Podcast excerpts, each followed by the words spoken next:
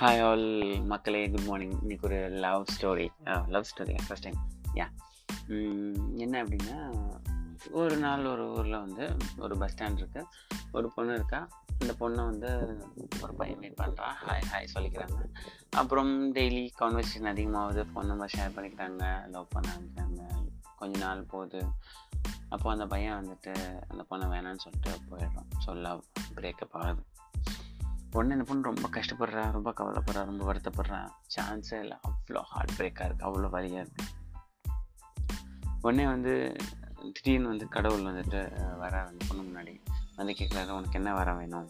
கேளு. அப்படின்னு பொண்ணு சொல்லுது ஒரு வாரம் தான் கேட்கணும் புத்திசாலியாக கேட்டினா இந்த வலி உனக்கு இருக்காது. அப்படின்னு சொல்லி சொல்கிறாரு உடனே அந்த பொண்ணு சொல்லுது இது எல்லாமே நான் மறந்துட்டு இந்த ஒரு ஸ்டேஜ் வந்தேன்ல அந்த இடத்துக்கு நான் போகணும் அப்படின்னு சொல்கிறாரு கடவுளும் சரி நீ நீ சொல்கிறது நடக்கட்டும் அப்படின்றாரு. அந்த ஸ்டேஜுக்கு போனோடனே திருப்பி அடுத்த நாள் என்ன நடக்குது அப்படின்னா திருப்பி அந்த பொண்ணும் பையனும் ஹாய் ஹாய் சொல்லிக்கிறாங்க.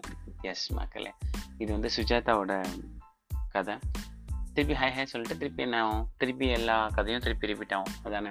ஸோ எப்போவுமே நம்ம யோசிக்கும் போது பார்த்திங்கன்னா அந்த வலி இருக்கக்கூடாதுன்னு யோசிக்காதீங்க. வழியை தாண்டி வரணும்னு யோசிங்க. அது ஏன்னா அதுதான் வந்துட்டு ஒரு சூப்பரான ஃபீல் சூப்பரான விஷயம். ஏன்னா எப்போவுமே வந்துட்டு நம்ம தன் வலிக்கு முன்னாடி போகணும்னு நினச்சிட்டோம் அப்படின்னா திருப்பி இன்னொரு வழி நமக்கு கிரியேட் ஆகிடும் ஸோ எப்போவுமே பார்த்தீங்க அப்படின்னா எதுவாக இருந்தாலும் சரி எந்த ஒரு வழியாக இருந்தாலும் சரி தாண்டி வாங்க. அந்த வழியை கண்டிப்பாக வேர்ல்டு சூப்பராக இருக்கும். அண்டு டாட்டா மக்களே பாய்